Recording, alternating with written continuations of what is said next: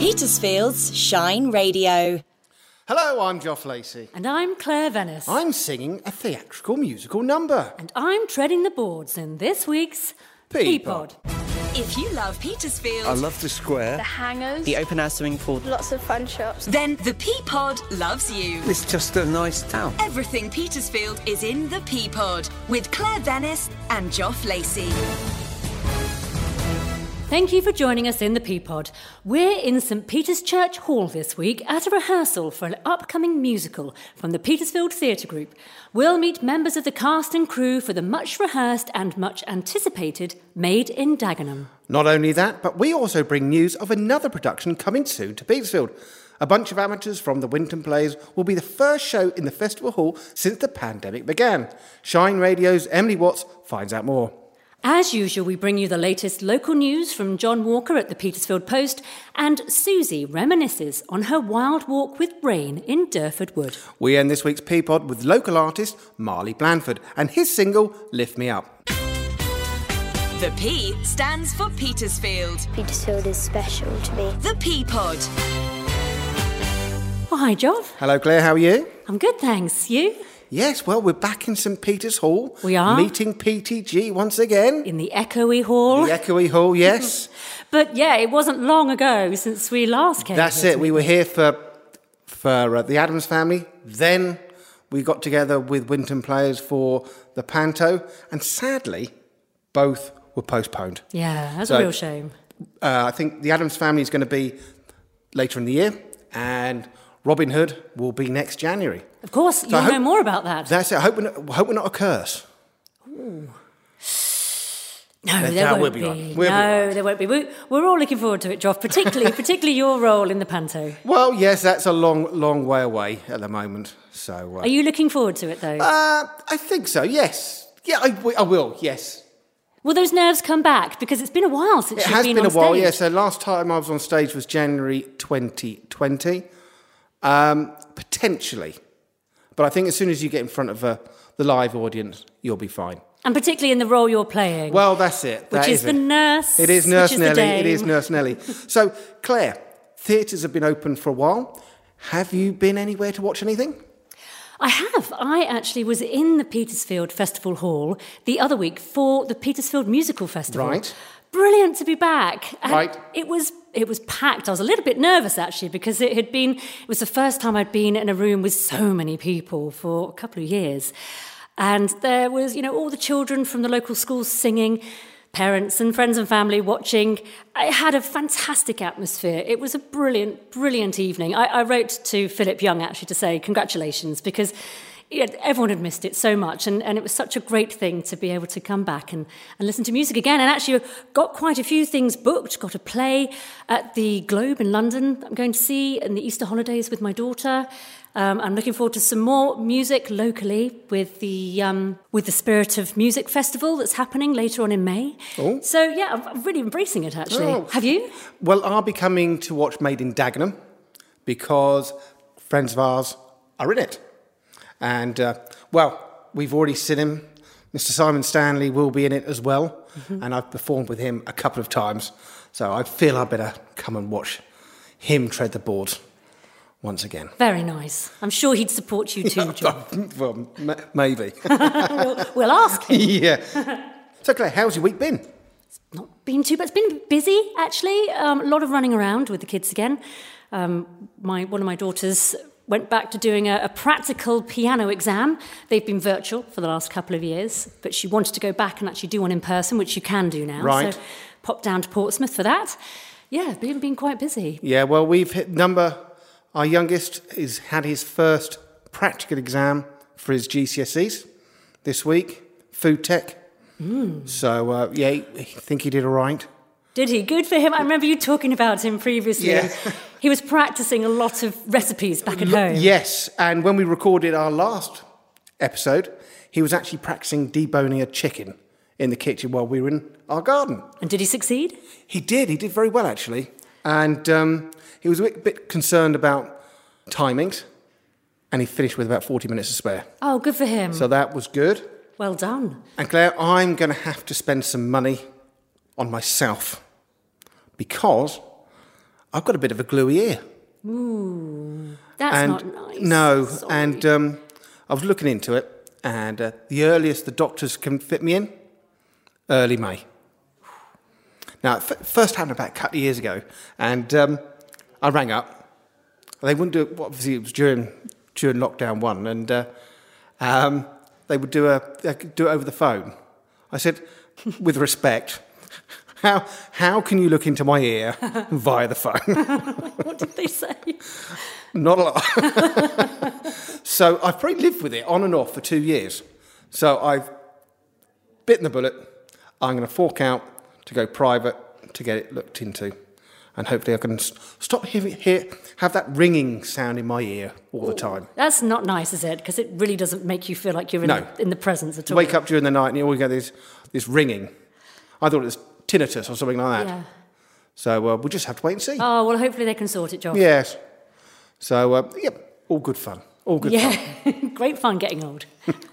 I'm not that Well, I won't Claire. mention that. No, thank Sorry, you, sorry. thank you. Bit too close. Bit too Yes. close. And as you know, we love to hear from you. So if you have a story you'd like us to cover or would just like to say hello, please do get in touch. You can call or WhatsApp us on 01730 555 500 or send an email to team at shineradio.uk. Coming up, we hear from JP McCrowan, Director of PTG's Made in Dagenham. But before that, here's John Walker and Joff with the latest local news. Hello, John, how are you? Very well, mate. Thanks. It's sunny. We're sat in a beer garden with a Guinness apiece. You've just walked 23 miles or whatever it was. It was 13, John, but uh, yeah, lining myself up for a 23 miler in May. How are you keeping? Very well. Unlike you, I only got up half an hour ago. Just come straight to the pub to meet you. So it's been a good Sunday morning. Good, good. So uh, I think I'll kick off this week. Now, John, we've uh, entered a new financial year for, for the councils. We've had our new council tax bills, they've gone up. I've got a question for you. When do you think jobs can now be done? I ask this because at the bottom of Tor Way, as you go into the car park by the swimming pool, there has been a barrier down, a handrail down on the bridge for about eight weeks. The handrail, the metal handrail, is in the stream, and there's been barriers up for eight weeks.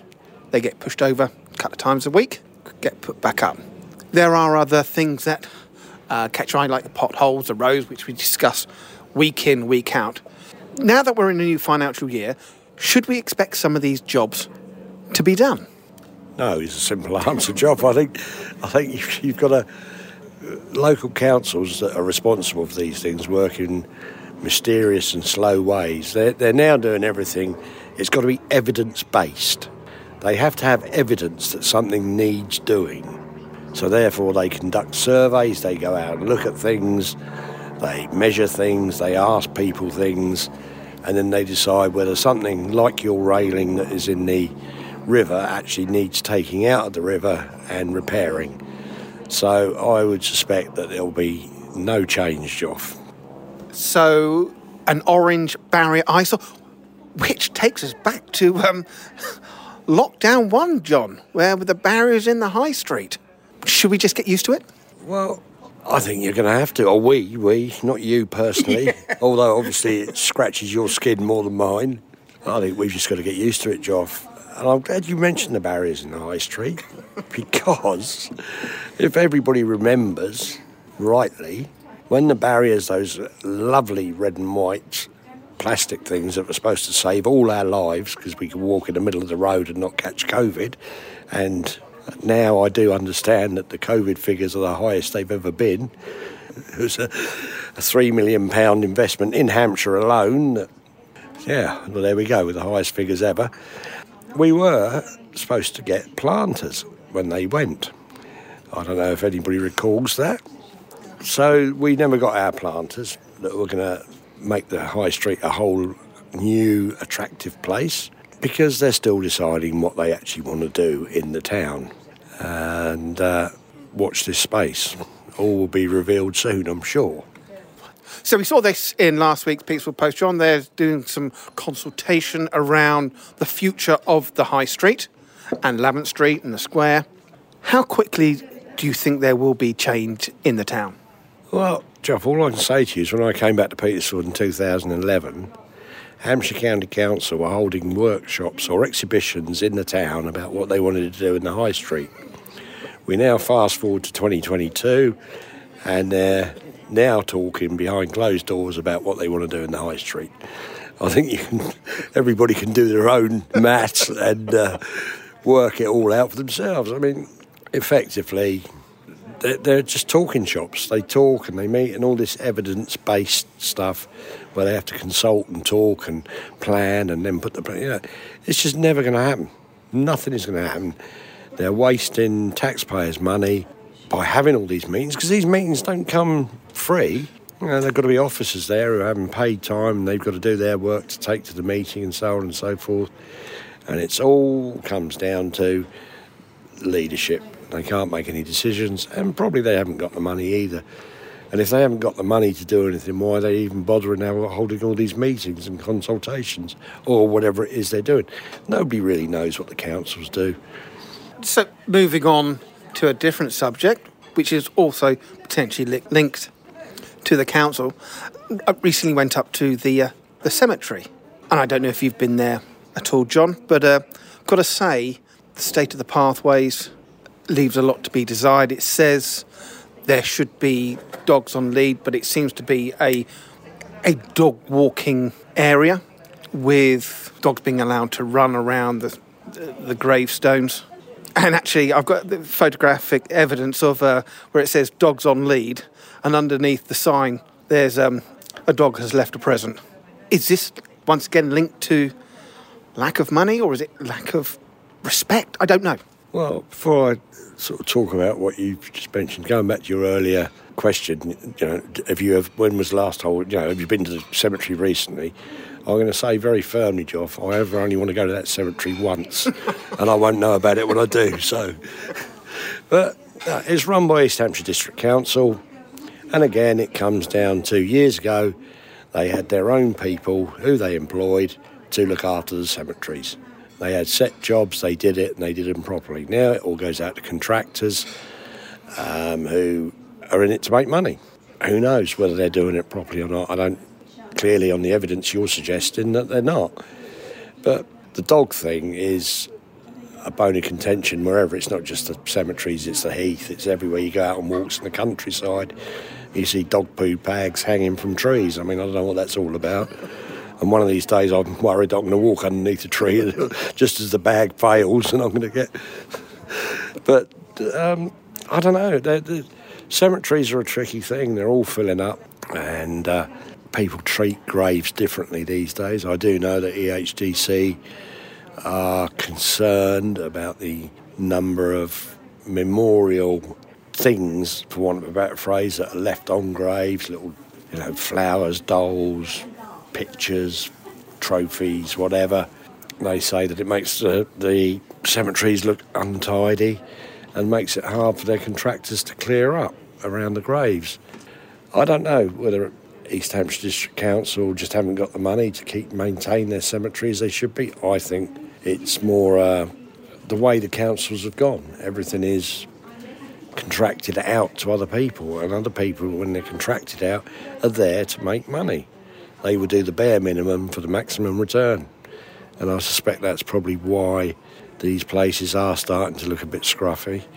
So I don't know. I don't know what the answer to that one is, Joff. Moving on then, John. What other story has caught your eye this week? Well, there's um, a rather interesting planning application, which you have to think is probably very, very speculative. Up at the um, end of the causeway there, where the Buriton roundabout is, there's if you turn right to go under the motorway, there's a bit of land on the left, and uh, a developer wants to put in there 60 eco homes or eco pods for tourists to access the South Downs and 127 electric car chargers, amongst other things. Oh, with a cafe, restaurant, and a couple of retail outlets, I think. And you have to wonder. I mean, there is massive opposition to this. Even South Downs National Park planners, I think, are scratching their heads. So, I mean, would you actually want to be spending your two week annual holiday 20 yards from the A3 in an eco pod with 100. I mean, when is there ever going to be 127 vehicles needing electric charging at one time? That seems quite a specific number. I'm sure it's all tied up to some sort of government funding. I, uh, yeah, I imagine that if you can prove that you're going to put in uh, probably 125 or more, you get some sort of massive government loan to do it. And again, it's you know, it's people taking advantage of what money's out there. But it just makes me laugh that, and, and to get off that bit of land, you've either got to cross the A3, cross the Buriton Slip Road, or cross the Western turning. So there's no way off that land that you can access. You can't just get up in the morning in your eco pod and above the roar of the traffic on the A3 say to your family, let's go for a walk in the, new, in the national park. Oh. But, but then the slip road going on to the A3 northbound towards the McDonald's turnoff and beyond, that is a very, very short slip road where there has been, sadly, numerous accidents. Oh, yeah, and I suspect if you've got 60 families staying in eco pods there, all piling out trying you can have a lot more accidents. Uh, it's that's what these people want to do. So there you go, Joff. Waste not, want not with your land. And on that amazing story, John, it's great to catch up with you again, and I'll see you very soon. Yeah, I look forward to it, Joff. Thank you. The Petersfield Post is out every Wednesday and costs a nice round £1, and it's worth every single penny. So please get one with your weekly shot or subscribe to the digital version. We met with the Petersfield Theatre Group towards the end of last year as they were preparing for their production of The Addams Family. Unfortunately, the show had to be put on hold, but that's not stopped this enthusiastic local musical theatre group. Made in Dagenham is an uplifting musical comedy inspired by the true story of a group of working class women who walked off the job, protesting their wages at the Ford Motor Company. We're joined now by PTG's director, JP McCrone. JP, how are you? Oh, I'm very well, thank you. Thanks so much for having me. Well, thank you for coming along. now, how's it going? It's going really, really well, actually. This is a, it, it's a really exciting show to perform and to put on. And as you've already alluded, this is based on a true story. It's got a really important, empowering message behind it, but it tells that message in a way that isn't at all dry or worthy. It's entertaining. Um, it makes you think whilst making you laugh. There's a fantastic score. I think it's one of the best British musicals of recent years, quite simply. It really is a joy to, to be working on. And is this the first production that you've directed? Uh, no, no. I mean, I've, I've, I've been directing a, a, long time now. I direct for my own theatre company, Cads Theatre, who, who are a, an award-winning company based mostly in Portsmouth, but we've done a, we did Starlight Express here in Petersfield at the Festival Hall a few years ago. We've got Little Mermaid coming up as well very soon. Um, but yeah, all, all across Portsmouth and across the south. And I've also uh, directed and acted professionally, done a bit of touring work, as well as a bit of theatre and education, some writing, all sorts, all these freelance things that I was doing up until the pandemic hit. Um, I work in education as well, so I work with, with young people on, on drama and, and music and all those kinds of things. And uh, this particular show, Made in Dagenham, it's the second time I've directed this. I directed it for uh, Southdown Musical Society at the King's Theatre back in 2016 when the rights first came out. Um, so it's it's really interesting actually to be revisiting it with a with a different team, with different people, um, bringing the experience of doing it the first time, but actually being able to see it afresh again as a result of a new creative team and cast. So when when you become a director of a of a musical, mm. what is important to you about that musical? I think it's got to be directing anything, whether it's a play or a musical. It's got to be something that that really speaks to you because it's something that does occupy so much of your time, not just in the rehearsal room but outside of it. It's got to be something that you don't just like a little bit, but that you feel passionate about, and also that you think that there's a great quote. Um, uh, that I read years ago, which, which has always stayed with me, and it was Sam Mendes talking about he felt that he only wanted to direct something if he thought he knew a secret about it that nobody else knew. And whether that's whether that is something that someone else knows is, is almost besides the point. It's that you think, actually, this speaks to me because, and I think I'm, I'm the person to do this because. Um, and yeah, it, it's, you know, with a musical, obviously there's lots of different elements and it's bringing together the, the musicality of it with, with, the, with the drama, which is always the most important. Um, but it, yeah, like, like any piece, is the story worth telling? Um, is it a great piece of writing? Um, is it something that's going to reward exploration in the rehearsal room? And, and if all those boxes are ticked and it's something you think, actually, I couldn't bear to see someone else doing this, then you know you're the one to do it, I think. Now, we've come to a rehearsal for the production, and there's a lot of energy here. Mm. It must be really exciting to be able to put on a production that's actually going to happen now. Oh, it really is. And, and with, with the two years that we've had, uh, it, obviously it's been, I think now that things are back open, and I've directed a, a few shows since the middle of, of last year, where, you know, when things were just gradually reawakening. But actually, yeah, there, there is that extra energy. I think always, you know, you come into a rehearsal room like this, there's a lot of passion, but now we know what it's like to be without it as well. So I think that, you know, the capacity for ever taking it for granted has probably gone away for good, I think, and people are, are so thrilled to be back in a room together. And as I said before, this is a this is a really uplifting piece. So actually, to walk into a room and have you know thirty odd people singing these amazing anthemic songs, it really does the soul good. And I think it will do the same for the audience. This is it, it, it's great to be back watching the theatre. It's great to be back creating it. And why why should the public the people of Petersfield and the surrounding areas come and see Made in Dagenham? Well, it is a it's a great story told in a really fun and accessible way. Uh, I, I, think as well that it's, you know, th- this show was on, I, I, saw it when it opened at, at, the Adelphi in, I think, about 2014 with Gemma Arterton, directed by Rupert Goold. It was superb. It didn't run as long as it should have done. It's one of, one of many shows that feels like it should have been a bigger hit. So actually, what's exciting about this is that although it has been picked up on the amateur circuit, it's not a show perhaps that loads of people have seen. Um, so you'll be able to see it afresh. You'll be able to see something new. Um, it, it's based on a true story, so you're seeing a really inspiring true story brought to life as well, and it will it will send you out with. Uh, with something really important to think about, but also I think with a, with a spring in your step, it's a it's a perfect piece to come back to the theatre with. And how long have you been rehearsing this piece? Because the actual the actual dates of the show um, are mid-May, aren't they? Yeah, yeah, the, yeah. So yeah, we're, we're on mid-May. Um, we've been rehearsing. We started music rehearsals towards the beginning of January, maybe mid-January, something like that, and then auditions early February. So yeah, for um, about three months all told, just a, just a little bit over that. So it's been um, a, enough time to do everything that needs to be done, but also you always want it to be intensive enough that there's always that drive and there's that momentum there. And because it's been a couple of years without productions. Mm. Did you have quite a number come for auditions? Yeah, it, it's great. I mean, um, PTG is a fantastic group. I've, I've only directed for PTG once before. That was with All Shook Up in 2017. But they're a really, they're a really friendly, warm, welcoming uh, group of people. There's some fantastic talent here.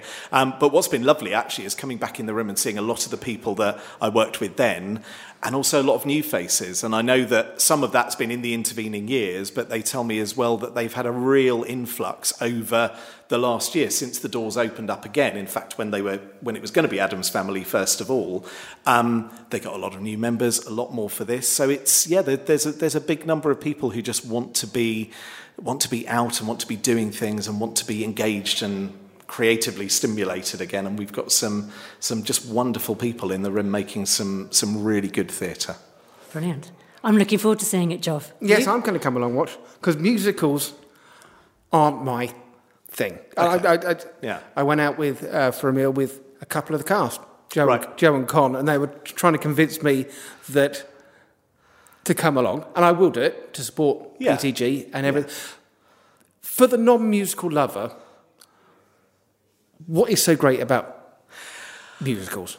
Well, oh, it's. I mean, for me, it, it's it, it's another form of storytelling, isn't it? And there are there are lots of there are lots of great plays, and there are maybe some that don't appeal as much. Same with same with musicals, mm. but um, I think that a really good musical, a really great musical like this is, has a reason for being a musical. And I think the thing about the thing about this, you know, there's that great old quote about uh, songs in musicals beginning when actually the emotion is too big to be carried by just words. And this is a brilliant example of that because the, the, the plight of these women, you know, the mission that they're on almost demands music. And the other thing is, I think for this particular musical, for, for maybe someone who thinks, oh, I don't know if I'm a musical fan or not, it's writ- the script's written by um, the brilliant Richard Bean, who wrote, among other things, One Man, Two Guvnors. So he's a, he's a great kind of master of very clever but also very popular, very accessible theatre. Um, you've got lyrics by um, Richard Thomas, who wrote Jerry Springer the Opera. So with all the kind of, not, not as much profanity, I will say, as Jerry Springer the Opera. So there, there's a little bit in Made in Dagenham, but it, the, only, only to a warning extent. You can bring a lot of the family to come and see this particular one. But it's got that same sort of irreverence and wit. Um, and then um, the composer, uh, David Arnold, you know, was responsible for a lot of the, the modern Bond films and things like that. So actually, it's written by people who came together who hadn't written that many musicals before. So it's got that sort of that freshness to it. People coming from these different distinguished fields and then creating something which does feel quite fresh and quite irreverent, to use that word again. Um, you know, you've, you've got really poignant scenes, and then you've got a really comic interpretation of Harold Wilson, the Prime Minister, um, who perhaps is, um, is a bit more bungling and inept than we'd expect him to be. And I think that's, that's very relevant at the moment. um, there's all sorts of modern resonances in this, in this piece, which is set in the 60s. Well, you've sold it to me, JP. so thank you for that. well, thanks very much, JP. Pleasure. Lovely to talk to you. Thank you. Great to talk to you. The P stands for Petersfield. It's a lovely area, lovely people, lovely atmosphere. The P Pod. Susie and Rain are wild walking once again in Durford Wood, remembering the beginning of the first lockdown two years ago.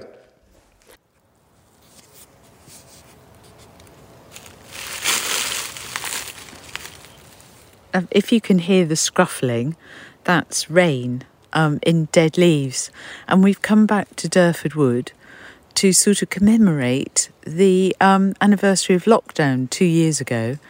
If you can remember, we came to Durford Wood, we being Rain and I, and were very grateful for your company during that first lockdown. The weather was very much like it is, uh, just a peerless blue sky. And even today, I can't see a single contrail. It feels empty. There are really still not quite as many planes as was my impression was before, but maybe I'm mis- misremembering now. I don't know.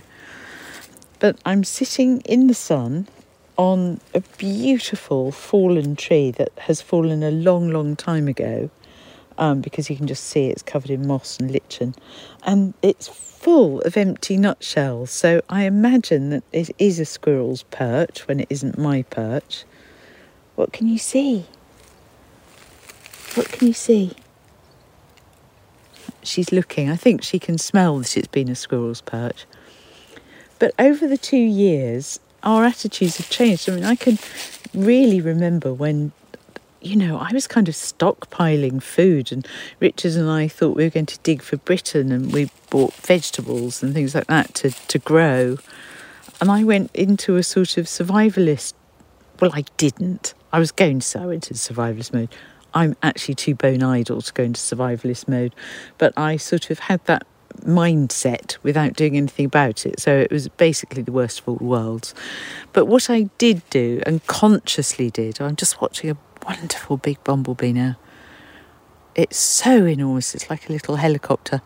What I did consciously do was want to share these walks with you, and I think this is when wild walks really came into their own because I felt that you know, there'd be lots of people who were housebound and who were playing it absolutely straight bat. And we were told to stay indoors and did stay indoors. But I had the responsibility of dog walking, and I think it was perfectly reasonable to do that. And now we're even more sure that it's the open air is pretty good. I know. And I didn't see, as you know, and like today, I haven't seen a single soul on my walk round Durford. Um, I've got two pounds fit. Will you be quiet when I'm speaking, please? Um, I've got two pounds fifty in my pocket, so I'm going to buy some fresh eggs. Um, but that's much further on. But now I'm just sitting on my lovely warm piece of oak tree, from the look of things, looking out over in the distance through. I think what must have been coppice once, because there's lots and lots of sort of trunks, but through them I can see the, the blue and distant downs. And well, happy anniversary, and thank you so much for listening then and continuing to listen now, my friends.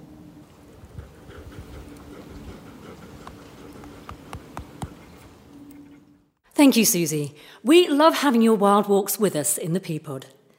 Coming up, we meet some of the Made in Dagenham cast and bring you our latest What's On guide, full of events taking place in the Petersphere. First, though, Made in Dagenham isn't the only local production coming up in town. The Winton players had to postpone their Robin Hood panto Boo Hiss, which was scheduled to take place earlier in the year. From April the 28th until the 30th, the Festival Hall will be home to the Winton Players production of A Bunch of Amateurs. Rehearsals began in 2020, so you'd have hoped that with two years working on this production, it'll be well worth seeing. Shine Radio's Emily Watts found out more. So I am here with the cast and some of the production team of A Bunch of Amateurs, which is Winton Players' spring production. Uh, so we'll start with Penny, the director. Um, w- obviously, A Bunch of Amateurs has turned into Winton's longest uh, rehearsed play. How does it feel to finally be getting it on the stage? Well, wonderful. It's not exactly longest rehearsed because, Oh. of course, we did have a long gap when we didn't do any rehearsing at is all. so we started rehearsing, if you can believe it, in January 2020. No, wow. And round about this time in March 2020, complete lockdown. And after that, we've only been able to uh, rehearse by means of Zoom. And then that sort of faded out because we didn't even know when we were going to be able to No. perform it again. So we, we started again about a month ago, and we're having as much of a good time now as we did then.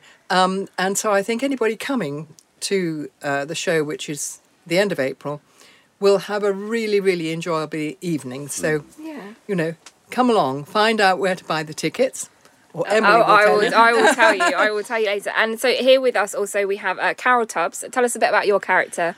Well, I'm at the penny of the play because I'm the director of the Stratford Players uh, who are performing King Lear. And uh, we invite somebody from America to come over and help save our theatre, which is in dire straits uh, because the council, can you believe it, have withdrawn their funding. oh, controversial. um, so it's a really, really good part. I am two years older than when I got the part, which I'm finding very difficult, um, but I'm really, really enjoying it, and it is the funniest play I have ever been in, for sure.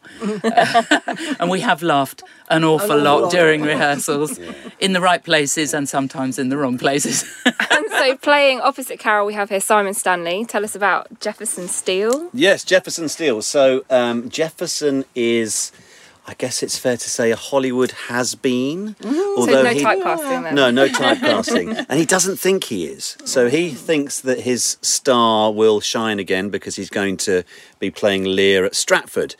And so the setup for uh, Jefferson Steele is that he's come all this way to save British theatre, not necessarily a tiny little theatre in Suffolk or Norfolk or whatever. um, and from that point on, I think the the character of Jefferson's um, very well positioned because, um, as we all know from an amateur performing perspective, um, when one comes across professionals in the in the theatre, uh, there is a sense of awe and expectation, and he probably doesn't deliver on most of those either.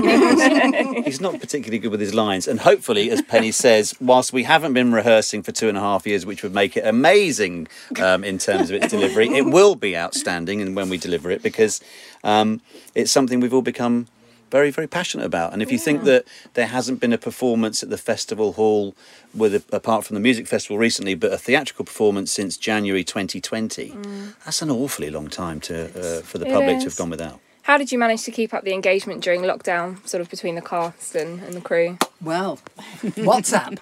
What's that? Yeah, yeah. I thought Zoom was going to be the first thing. to do. Um, well, in, initially we did um, sort of we, we did a complete recording on Zoom, um, and we we had some just meetups. And we had some really good fun. Would I lie to you? We Yes. did. Oh. Just We some did, didn't we? So some we did, Fun, um, Some fun evenings, Yeah. and then but latterly we have uh, relied very much on our WhatsApp group, which has been brilliant. coming coming around to WhatsApp then. Mm. It's good. And, and we also here have um, oh it's big now I'm just being shown I'm just being shown the WhatsApp group. Oh wow, Two years worth of stuff. On And we've also got here Romy Hunt, who is DSM. So what does that entail? So DSM is the deputy stage manager. So basically, I'm in charge of ensuring all the lights and the sound effects are all at the right times, calling the actors to the stage, basically all the kind of administrative side of the production. It's a huge thing to do, isn't it? that? It's it, it is a big thing to do, yeah. It's it's good, and to be honest, I mean, Penny's been amazing as director. So actually, coming back two years later, we've had everything was marked up Mm. in our books. So we've literally known every single stage direction, every lighting cue. So we started back, kind of hitting the ground running. It's been brilliant because we've actually had it If all only the actors had. Yeah. I was going to say I have noticed a few scripts. I'm sitting there watching rehearsals. Yeah, it's a tough one though, right? Because I think you kind Yeah. of get to that process where is it going to happen? Is it not going to Oh, happen? is it going to happen? And we started back in earnest, kind of uh, February, February, of didn't we, February, for yeah. this?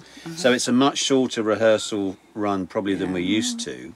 And I don't Um, know about you, Simon, but I found that I know what's going to happen Yes. and I know roughly what I've got to say. but actually getting back to what's in the script Yeah. has been really, really tricky. Yeah, it's more Yeah. an estimation of what's supposed to be. It was at the beginning. It's it's getting yeah, there, but yeah. But it's but again, it's fun because that's all part of the process. I think, as Romy says as well, with Penny's um, excellent direction, coming back into it has been lovely as well because it kind of feels comfortable. If Mhm. that's not Yeah. too soft a word to put, you know, like an, your favourite pair of slippers. Yeah. It, it just fits. It feels right. And Um, we're lucky we've got all the same cast back Yeah. again. Yeah, that's is really incredible. kind of unusual, I think, two years later to still have everyone available and willing to play the parts they were Mm. cast Yeah. in two years ago. And I, They might have to rely more heavily on makeup. Oh, okay. And so that obviously it's a bunch of amateurs. Do you see any parallels with sort of the play and you know what you do and, and being in sort of a, an, um, an amateur theatre group?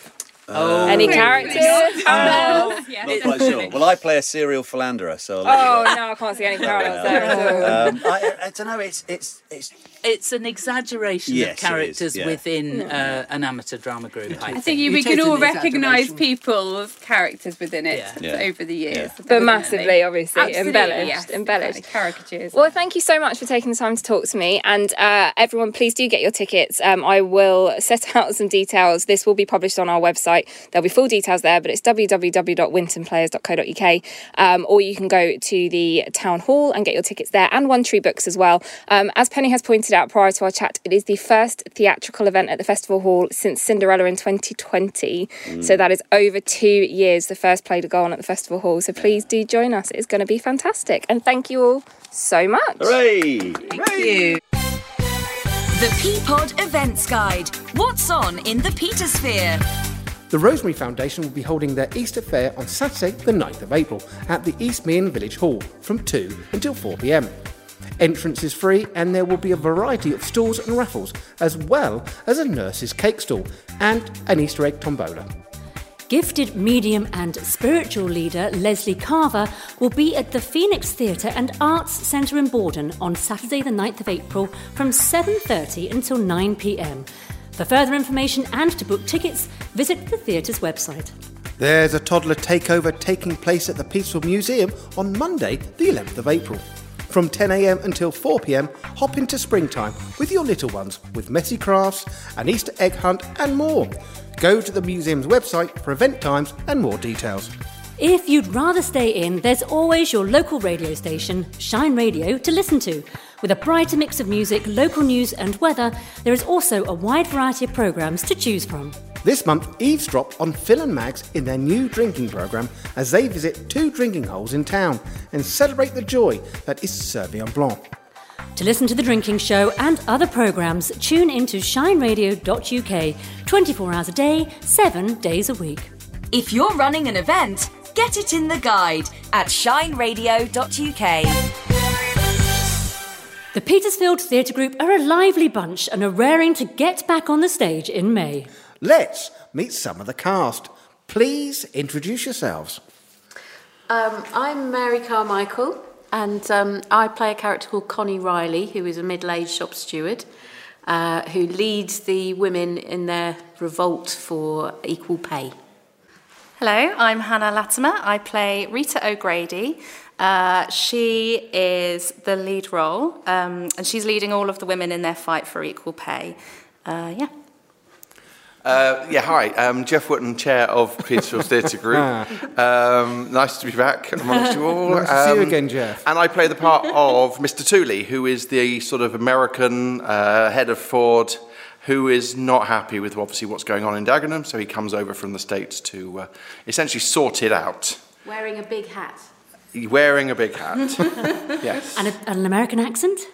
Well, yes, hopefully, if I can Do- nail will it. we get yeah. a will we get a little teaser of that accent this evening? Well, I don't want any spoilers. um, you know. Now, Jeff, we got together before the Addams family.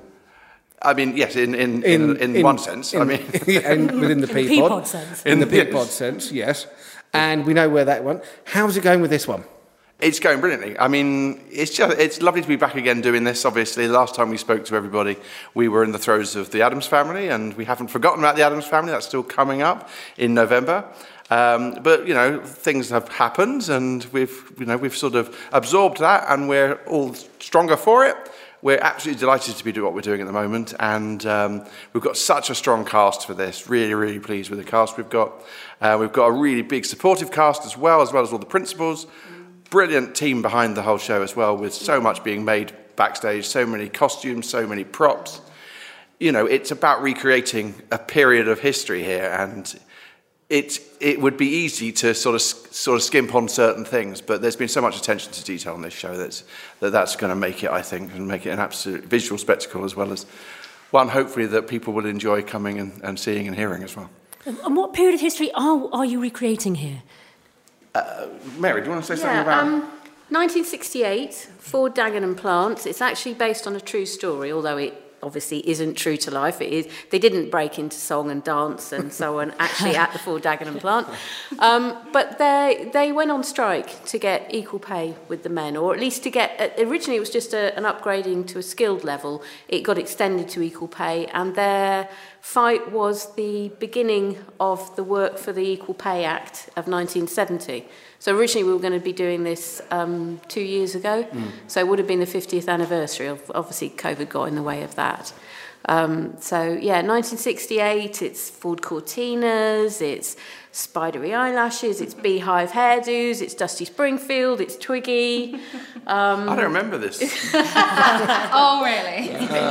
Was that when you had hair, Jeff? yeah. Now, Hannah, you mentioned you're the lead role in this. Is this your first lead role with the PTG? Uh, no, I did one ooh, a long time ago. uh, I had the lead role in Oliver.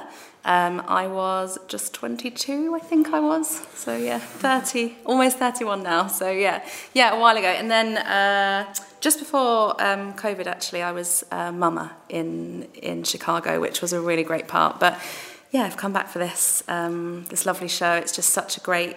Uh, it's, a, it's an amazing part, and it's such a lovely supporting cast with some really strong female characters. And I think what I love about the show is the love story in the show is kind of a side element of it. So it's it's quite different from kind of normal musical theatre, which is, you know, a, kind of a big love affair and um, a a helpless female, and she's she's very feisty, um, knows her own sort of head, and uh, yeah, just lovely character. And joining us now is Andrew Gibson. Yeah. Hello, Andrew. How are you? Hello. Very well, thank you. And what part are you playing? I play Eddie O'Grady. I play Rita's husband. And is is that a lead role? Is it? It is a principal part. I Principal think you part? describe it as. Yeah. So my first one. So jolly looking forward to it. So And how long have you been a me- member of PTG? Since 2013. My first show was South Pacific as a jolly CB sailor. And how are you finding rehearsals and this your first principal part? I love it. Actually, it's um, it's very different from uh, what I've been used to. I've been used to being, you know, third row at the back, shuffling around, hoofing, doing this, that, and the other. and to be told, right, Andrew, you are now centre stage, you do this, that, and the other, or, you know, just off centre, Fritas in the middle. Um, it's very different, very different, but uh, exciting nonetheless. Do you have much dancing to do? I don't think, actually. I've got, oh, well, there's no dancing. It's more sort of um, coordinated movement in, um, which, which I, can, I can sort of do. I, I get to jump on a, on a bench. Um, Oh, right. So, but that's about it. But no, it's, there's no real dancing in it at all, well, is no, there? I think there's some, big chorus numbers. So Yeah. we've got um, the Cortina song. Um, there's Some the America there's, song. there's an American theme one. Yeah, Well, there's this is some sort of um, There'll be a massive show. choreography. Yeah, it'll be a big. There is a bit. The the um, the start the start to Act Two is is is, is Jeff's song where he, he sings the uh, "This Is America," which should be um, amazing. A big a big a big uh, production. Yeah. So we're looking forward to doing that one. We haven't rehearsed that yet. but And do you have any duets as husband and wife? We do. And We how, do. how are they coming along? Uh, well, actually, you were ill. weren't you? so I've done it. I've done it with a stand-in, um, and that went okay. But, with, no, no, uh, we- with we- my brilliant understudy. Yeah, well, no, she's yes. fantastic. Yeah. So that was another Hannah. Um, but I'm looking forward to doing it with, with uh, Hannah here. So we'll do that hopefully very soon. Yes. Um, and that's one where I jump on a bench. But uh, yeah, I get a solo as well at the end. Do you? Towards, yeah.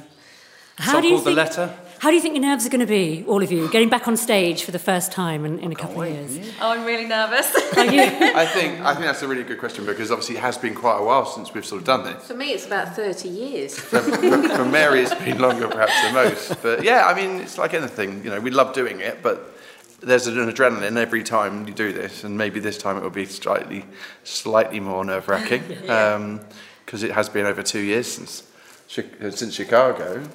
So, but you Oh, know, it's exciting. It's a, there's an excitement to it as well. I think that's It's a fun, lively show, and it opens. It's just it's action right from the start. It's isn't non-stop, yeah. And um, you know, bless her, Hannah's got such a I'm gonna tough be role. knackered. a tough, tough role, but um, she's up to it, I'm sure. So when do the tickets go on sale, or are they already on sale? Just.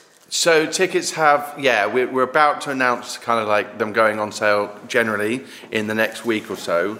Um, they are, we're still, we're sort of starting selling to cast and people and to members.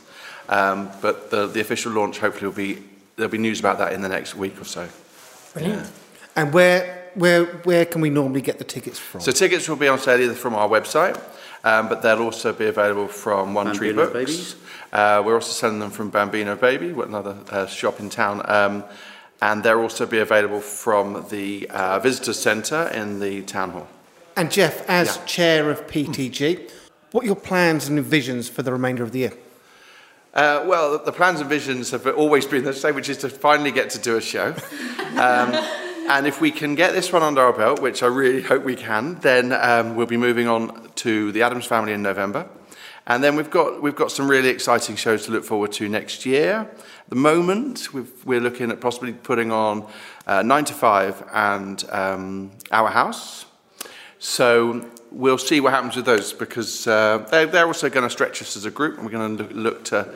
Ex- like, I mean, you talk about plans for the future. Our plans remain about recruiting. We want as many people as possible to come and join us and to be involved in what we love doing uh, and to share in that experience with us. Yeah, we're, you know, like most groups, we struggle perhaps for, for men joining the group, so that would be perhaps something to focus on maybe. But essentially, we just want, we want people who, who are as passionate about doing this as we are. Uh, and I'm absolutely confident that the cast we've got at the moment are as passionate as anything I would hope for. And just quickly, a, a note about the music. I mean, obviously, the music is a huge part of it. Do you have an orchestra that helps Yes. with you guys doing the music? Yes, I mean we're lucky that we've got we've got such a range of expertise in the group. So we've got a, a, quite a number of musical directors who we can call upon, and then as part of that, they can then bring in orchestras and people that they've used in the past. So we're looking probably at something like a 14-piece orchestra for something like this. Um, so yeah, it's a challenge, but you know it's like putting on something like this involves such a range of people and so many different um, elements and dimensions to it. And uh, as I said at the start, that we're not cutting any corners with this one. So it's, yeah, it, it, it's, it's a, the, the show itself has such an important message that I think it's you have to make that's that's the priority at the moment, and we're not going to cut any corners. Like I say, we're going to make this, you know, put PTG back out there, loud and proud, put the message out there. You know, Blooming brilliant. it's going to be blooming brilliant. Mary says. So, Claire, a couple of complimentary tickets for us to review in a forthcoming people. A couple of How does that compliments from you, Joff, would be nice. and then we'll talk about complimentary tickets. nice try, Geoff. it's great But of talking. course, to you. you're always welcome. Thank you, Jeff. It was great talking to you all. Thank you very much for Uh, joining us. Good luck. Thank you. The P stands for Petersfield. I like going to the open air swimming pool and shopping. the P Pod. And so we come to the end of this week's theatrical P pod. Thank you for joining us. Thanks also to our guests JP Macron, Jeff Wooten, Hannah Latimer, Andrew Gibson, Mary Carmichael, Emily Watts, the Winton Players, Susie Wild, and John Walker, as well as to the musical volunteers at Shine Radio who support the show and help to put it together. This week's music comes from local musician Marley Blandford and his song Lift Me Up. So from Joff and I this week, Bye. bye.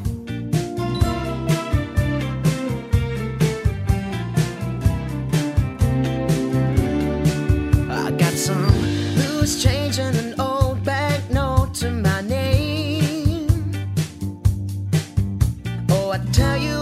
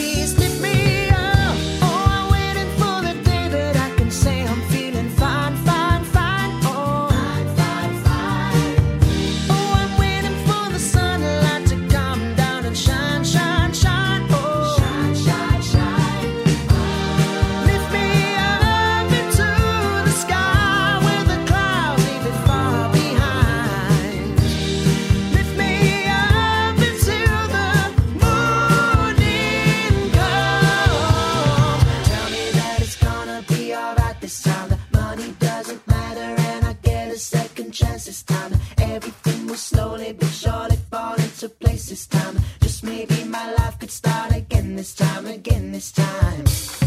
Tell me that it's gonna be alright this time.